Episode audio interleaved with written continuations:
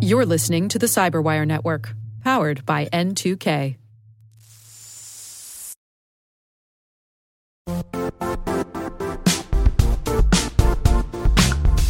Don't struggle to align your organization's cybersecurity with business risk. Get the only solution that goes beyond reacting to threats with vulnerability and risk monitoring. You need the next evolution of MDR, and only Critical Start delivers it. Critical Start doesn't just monitor and respond to threats.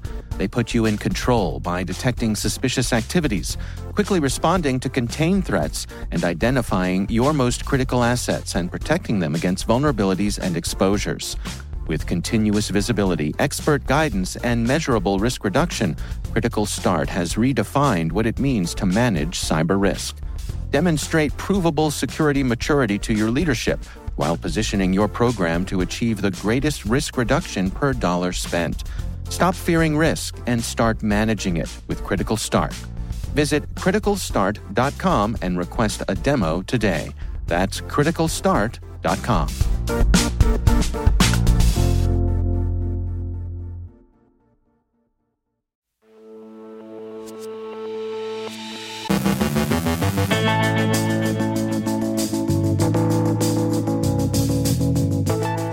and Lockbit exploit papercut vulnerability in ransomware campaigns. InfoStealer traded in the C2C market. All ads are trying to get your money, but some just take it. CISA requests comment on software self attestation form. Our guest is Marcin Kleczynski, CEO of Malwarebytes, sharing thoughts on the current threat landscape and attacks on students and academic institutions. Betsy Carmelite from Booz Allen discussing themes from the RSAC tied into critical infrastructure resilience. Ukraine argues that cyber attacks against civilian infrastructure should be classified as war crimes. And are there any genuine disinterested hacktivists on Russia's side, or are they all fronts?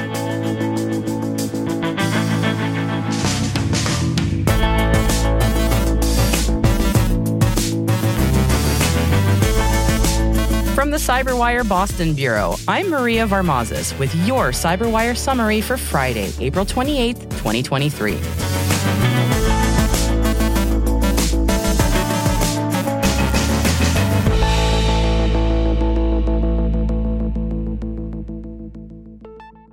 Microsoft tweeted Wednesday that they had attributed two campaigns exploiting vulnerabilities on papercut printers to Clop and BitLock. The two vulnerabilities, CVE 2023 27350 and CVE 2023 27351, were announced in an April 19th post by Papercut. The company urged all admins to update their firmware with the latest patch to address them. Microsoft explained that they traced the infections back to a period before the vulnerabilities were discovered on April 13th. Microsoft said this We're monitoring other attacks also exploiting these vulnerabilities, including intrusions leading to Lockbit deployment. More threat actors could follow suit. It's critical for organizations to follow Papercut's recommendation to upgrade applications and servers. Bleeping Computer, who's periodically in touch with the Clop operators, reports that the Clop ransomware operation confirmed to Bleeping Computer that they were behind the attacks on Papercut servers, which they started exploiting on April 13th. In reply to our questions about the Lockbit attacks, Microsoft said they had nothing further to share. In any case, the standing advice is still sound look to your systems and apply patches in accordance with vendor instructions. Security Week reports that researchers at threat intelligence company Cyble have analyzed an info stealing malware tracked as Atomic Mac OS Stealer, or AMOS for short. The malware incorporates an array of data theft capabilities.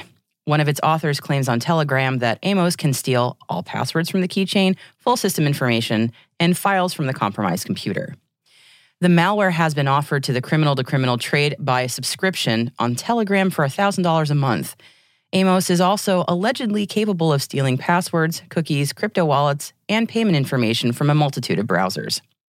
The malware is delivered as a DMG file, and when first executed, it displays a fake prompt to trick the victim into handing over their Mac OS system password. This is notable because Security Week highlights that while Mac OS based malware may boast many capabilities, getting it to run on the system can prove difficult. Their report goes on to say that a Trellix researcher noted an IP address in use by the malware that could potentially be linked to Raccoon Stealer, a malware used by threat actors in Ukraine and Russia. One weird trick to get people to click on that link tell them they'll be taken to the kind of saucy content we've curiously agreed to call adult, though in truth, it's really more accurately described as adolescent. Or so we hear. We never click ourselves. Anyhow, it's not news that threat actors use clickbait advertisements to infect users' computers with malware. As Guardio reports, however, the scale at which one threat actor has been conducting these campaigns is pretty noteworthy. One of those campaigns, linked to a Vietnamese threat actor, has been ongoing for months now, gaining more traction lately, using resilient deployment techniques, and is estimated to surpass 500,000 infections worldwide so far. The campaign uses Facebook ads distributed from business accounts depicting free adult content, venerable clickbait, to get users to download a zip file of the alleged images. The images are actually executable files, and they take the user to a website while, in the background, the stealer will silently deploy, execute, and gain persistency to periodically exfiltrate your session's cookies, accounts, crypto wallets, and more. The threat actor uses commercially available hard disk manufacturers to avoid detection. Guardio reports that this campaign alone reached 500,000 deployments in three months. With the opportunity to effortlessly distribute millions of copies a day with the power of social networks' advertisement infrastructure, the damage that these threat actors can do in just a few hours without detection is overwhelming.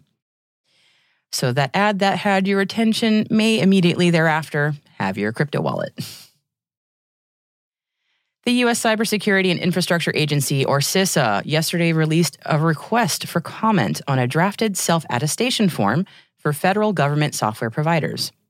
The Secure Software Development Attestation Common Form was a combined effort between CISA and the OMB, or the Office of Management and Budget, and is based on a National Institute of Standards and Technology, or NIST, Secure Software Development Framework, or SSDF. Lots of acronyms there. Speaking of acronyms, the FCW explained on Tuesday that the form is intended for software vendors to prove that their products are secure to the standards of federal government customers, with the government's ultimate goal being to work towards securing the supply chain. This follows a 2021 executive order on improving cybersecurity throughout the United States and a later memo that same year from OMB requiring federal agencies to acquire self attestation forms from vendors with a looming September deadline. Public comment on the form will be accepted through June 26, 2023, via a comment box on the regulations.gov website. So go take a look and let CISA know what you think. Speaking at RSAC this week, Ilya Vidyuk, Ukraine's head of the Department of Cyber Information Security in the Security Service of Ukraine, urged that cyber attacks against civilian infrastructure should be treated as war crimes. InfoSecurity magazine quotes him as saying this I do believe that military commanders that are in charge of special forces and special services, like the Russian GRU or SVR, who are responsible for cyber attacks on civilian infrastructure, should also be convicted as war criminals.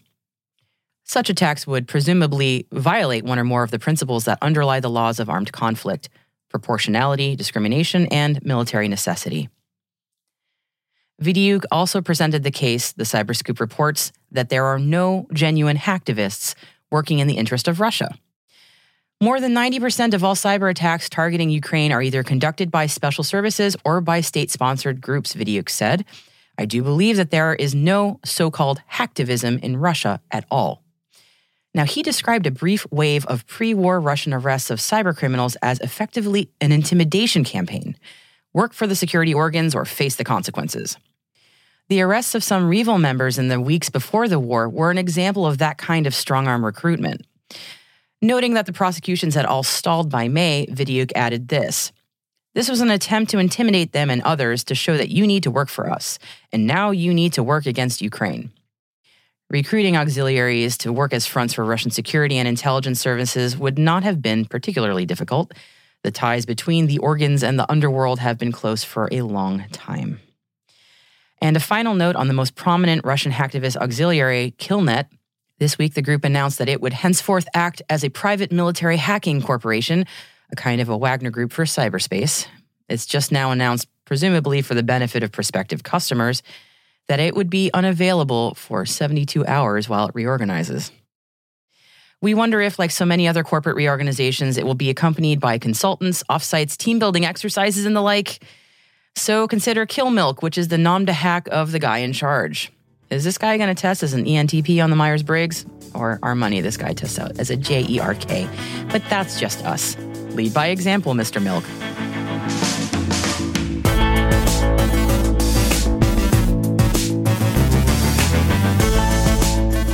Coming up, our guest is Marcin Kleczynski, CEO of Malwarebytes, sharing thoughts on the current threat landscape and attacks on students and academic institutions. Betsy Carmelite from Booz Allen discussing themes from the conference tied into critical infrastructure resilience.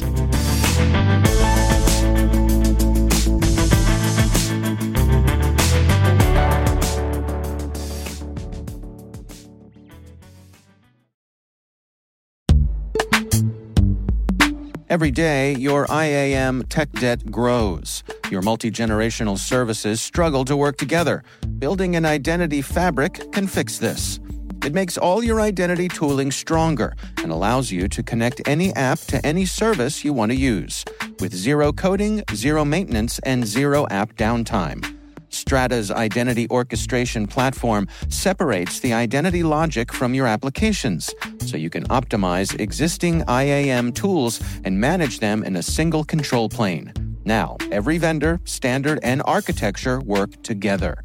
In short, building your identity fabric means you can secure your non standard apps keep your complex access policies, retire outdated IDPs, and modernize in record time. So build your fabric with Strata Identity and get rid of tech debt for good.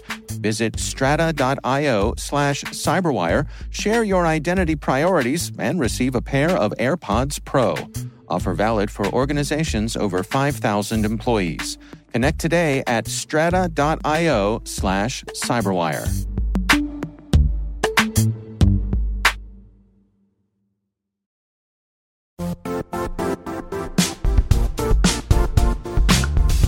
The IT world used to be simpler. You only had to secure and manage environments that you controlled. Then came new technologies and new ways to work. Now, employees, apps, and networks are everywhere. This means poor visibility, security gaps, and added risk. That's why Cloudflare created the first ever connectivity cloud. Visit cloudflare.com to protect your business everywhere you do business.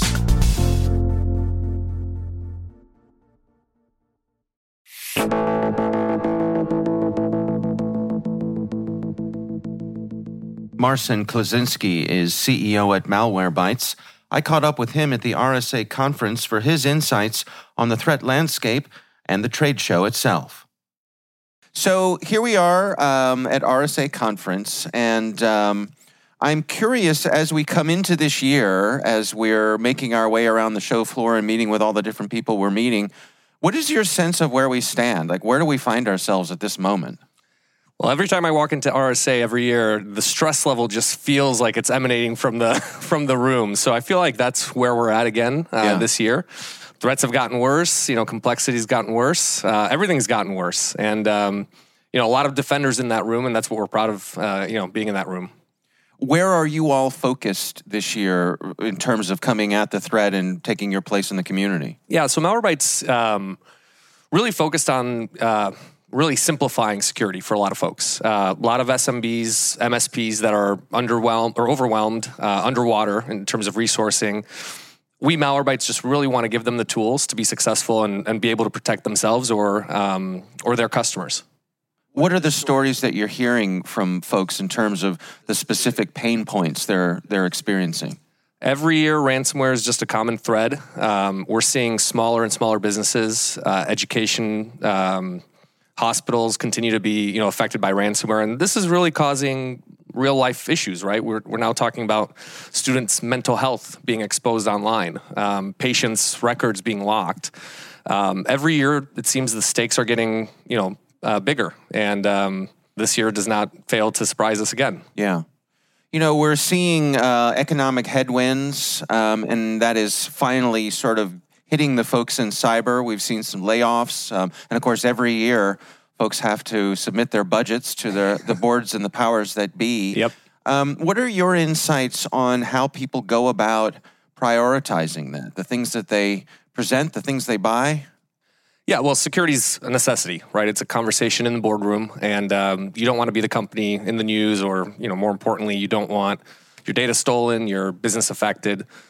But every year is a challenge to go get the budget that you need for people, for technology. And over the years, I've seen many tools, products that are marketed well, you know, booths at RSA, um, but sit on the shelf. And I think, you know, over the years, people continue to buy things, don't necessarily implement them as we face economic headwinds, security will always be necessary, but not as much of it. I think using the tools that you're um, in your in your arsenal effectively, more effectively, is really the name of the game. Do you have uh, recommendations for how people set those priorities for as they look at their security stack? You know, what do I keep? What do I?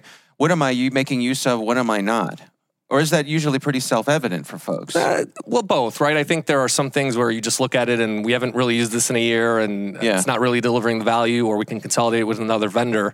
Um, but it's an exercise that you kind of have to go through every year to see what are we using, what is deployed, what could be deployed, what is implemented well, um, what can replace a person, or better said, uh, fill a need where we you know we can't hire that person or can't find that person. Right. So I think it's an exercise every year to just well justify all the technology and and um, and things you've implemented really in terms of longer term trends, as you walk around the show floor here, where do you think we're going as you look towards the horizon? More marketing. well, that's certainly the easy message to get here right now. yeah, there's yet another you know uh, buzzword somewhere on some on some booth that will be you know predominant next year. Um, look, I think security is really hard, and we as vendors make it even harder by throwing out all these marketing terms. And yeah. first there's MDR, now it's XDR. What's next, right? EDR, and, and so on. Um, I do think as an industry, we need to get better around just simplifying security for our customers and buzzwords and and you know hand waving and all that. I, I, just think that really creates a lot of confusion. It's one of my uh, pet peeves at RSA is walking around and just seeing some of the messaging, knowing what the product and the company do versus what is on the yeah. you know actual um, actual banner and such. So, you know, my best advice to folks is always get a demo and really understand the value that this could provide. And are you solving a security need, or did you get drawn in by pretty good marketing messaging on the on the on the banners? yeah. How about the, the human side of it as well? I mean, the folks who are making these decisions, running these uh, products, and, and, implementing them every day, they're facing real stress. Um, yeah how do you feel about that side of it and how we're um, attending to their emotional needs? Yeah, I'm, I'm very empathetic because you know, I obviously am in security. I'm a CEO of a security company. At the same time, know that we have people that haven't worked in security their entire life, accountants and you know, uh, HR folks and so on. And so their needs are, you know, as with every other company. Like you've got to protect them. They don't know security. We continue to phish them. So I, I am a you know empathetic because I understand the problem set. Mm-hmm. I also work with you know thousands of customers, very small businesses up to kind of medium enterprises, and every day is a challenge. It, it's like, well, I have to do this all by myself because I don't have the staff and I don't have the money for the staff. So like really every day we wake up it's like how do we make this simpler and i think the industry as a whole needs to embrace that mentality that's Marcin Kleczynski, CEO at Malwarebytes.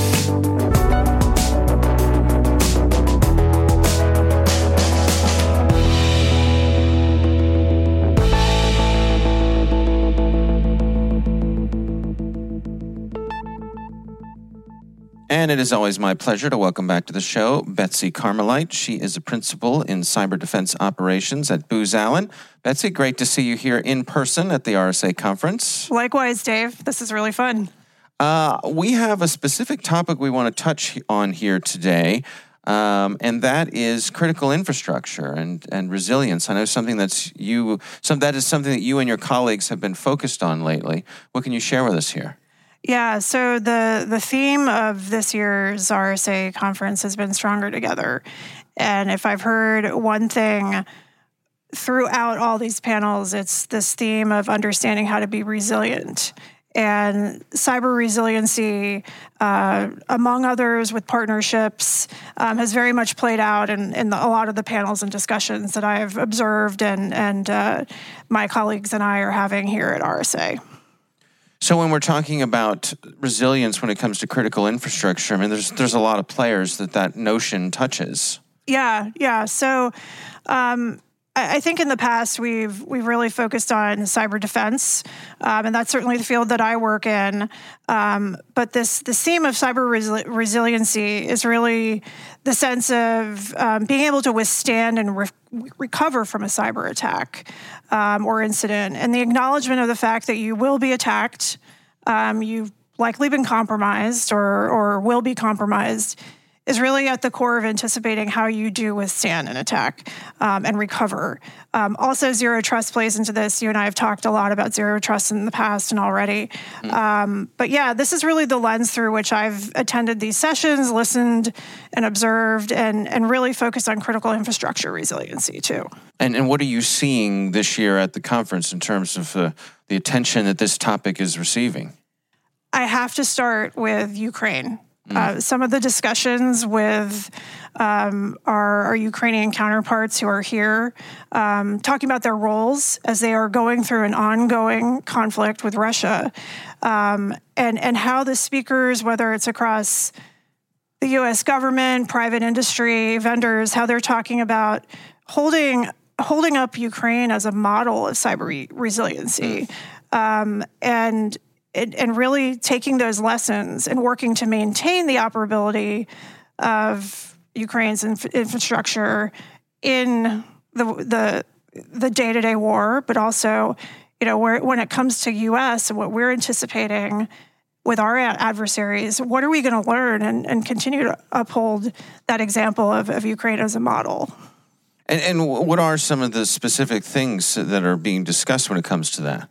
Yeah, so um, we heard that the Ukrainian um, lessons in resilience made their way into the national cybersecurity strategy. Mm. Um, there was a lot of time to consider what was going going on in Ukraine. They've it's been under attack since at least 2014, um, when the annexation of Crimea occurred, um, if not longer before that. Um, and it's really been a testing ground for cyber capabilities. Um, so taking the lessons of how the Russians turn their tools on Ukraine and and, and often before unleashing them on the US. And let's talk about like how APT 28 has affected us in our election infrastructure. So, um, you know, taking those lessons learned and it, it's very interesting that the, that made it into our own national cybersecurity strategy. Hmm.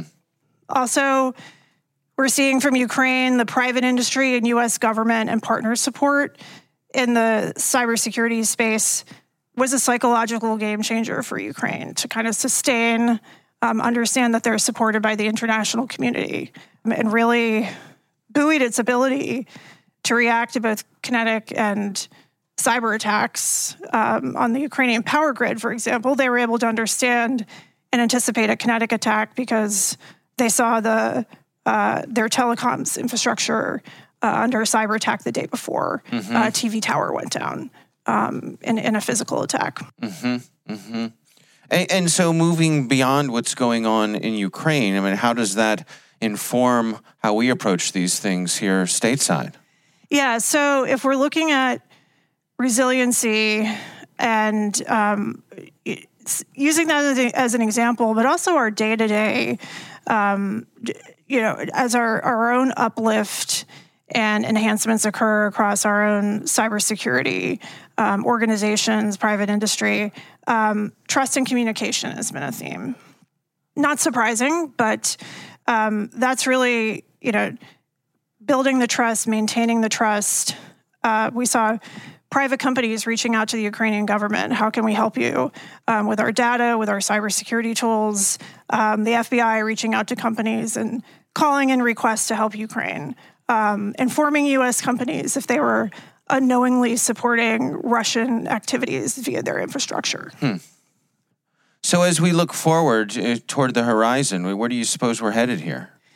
More immediately, and another kind of geopolitical view on this that's kind of on everybody's minds is this really positions the U.S. to consider the range of potential attacks um, that might result from the China Taiwan scenario. Mm. Um, and so, you know, w- what can we pay attention to with how Ukraine has shown its resiliency, But also, let's be aware China is paying attention to US reactions to Russia and how um, our assistance is playing out in, this, in cyberspace. So it, it's very encouraging in knowing that our you know, larger partnership across, again, public, private, government, industry, they're all watching this as well and taking the notes to see what could happen probably in a in a China Taiwan scenario as well. Yeah, yeah. As they say, interesting times, right? Yeah.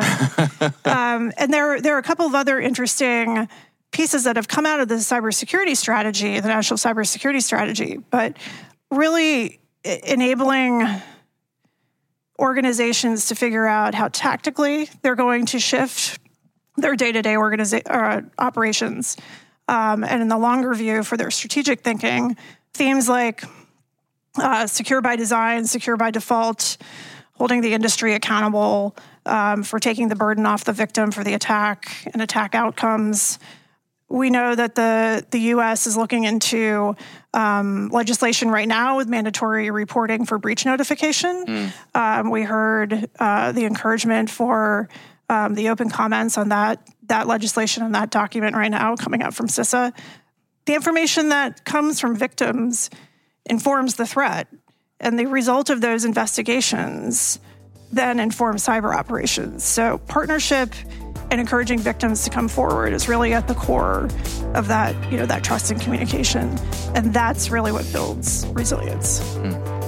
All right. Well, Betsy Carmelite, uh, interesting insights as always. Thank you so much for joining us. Thanks, Dave. Great to be here in person with you.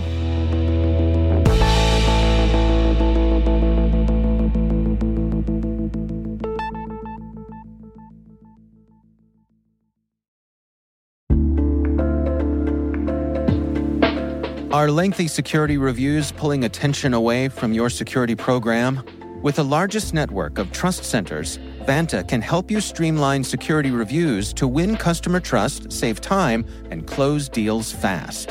Proactively demonstrate security by showcasing key resources like your SOC 2 or ISO 27001 and provide real time evidence for passing controls. And when a security questionnaire is required, Vanta takes the first pass for you. Visit vanta.com slash cyber to take a self-serve tour. That's vanta.com slash cyber.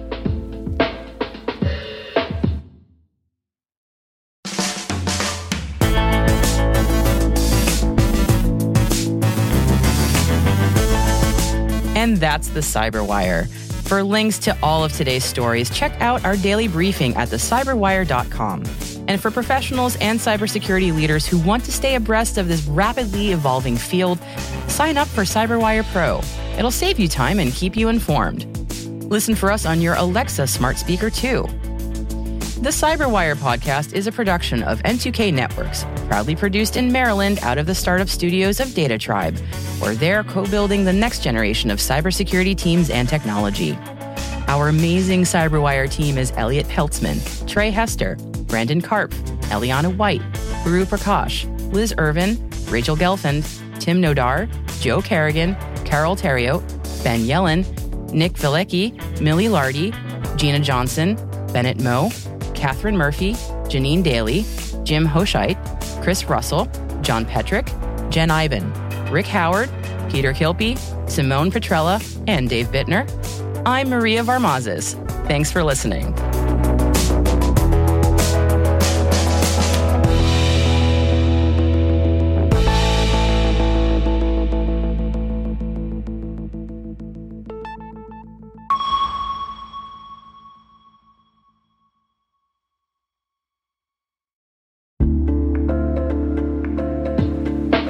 Hi, everybody. It's Maria Varmazes here, your host over at T Minus Space Daily, and sometimes a guest on Hacking Humans, too. We here at N2K Cyberwire work hard to bring you concise, intelligence driven news and commentary, and we'd like to know how we're doing. Please take a few minutes to complete our audience survey and share your feedback to help us continue to grow and meet your needs visit cyberwire.com slash survey. That's cyberwire.com slash survey to get started. Thanks so much for your input as we reach for the stars. It means the universe to us.